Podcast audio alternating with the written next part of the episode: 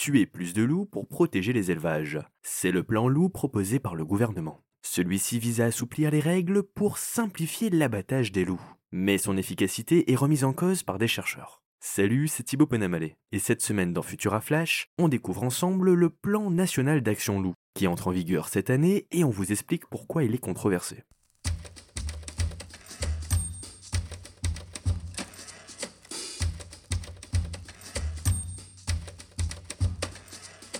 Après avoir été éradiqués au siècle dernier, les loups sont réapparus dans les années 90 dans nos forêts. Une bonne nouvelle en soi pour la biodiversité, non? Cela a conduit à sa reconnaissance en tant qu'espèce protégée. Car oui, dans l'ordre naturel des choses, la présence du loup est essentielle pour l'écosystème.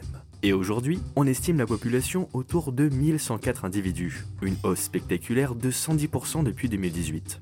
Mais voilà, ces dernières années, la situation s'est dégradée. De nombreux éleveurs subissent régulièrement des attaques de loups, un préjudice financier et psychologique. La plupart de ces attaques ont lieu dans les Alpes-Maritimes, 3500 animaux tués, soit 40% des pertes au niveau national. Alors, quelle solution pour soutenir ce secteur? Pour remédier au problème loup, le gouvernement met en place le plan national d'action loup. Il a pris effet en ce début d'année et suggère que le loup n'est plus en danger d'extinction. Ce que veulent les décideurs, c'est simplifier les protocoles de tir contre les loups notamment en éliminant l'obligation pour les louvetiers d'éclairer l'animal avant de tirer.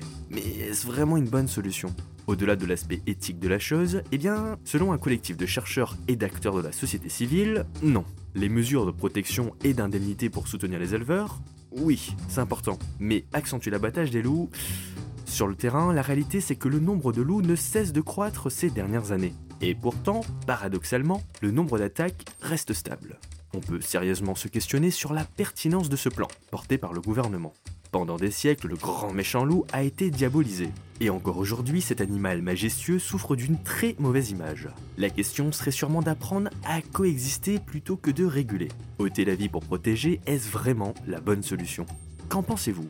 Partagez vos avis dans les commentaires. Et n'hésitez pas à aller écouter notre épisode de Bête de Science sur ce noble animal pour en apprendre plus sur son intelligence et son mode de vie. Je vous donne rendez-vous la semaine prochaine pour un nouvel épisode de Futura Flash.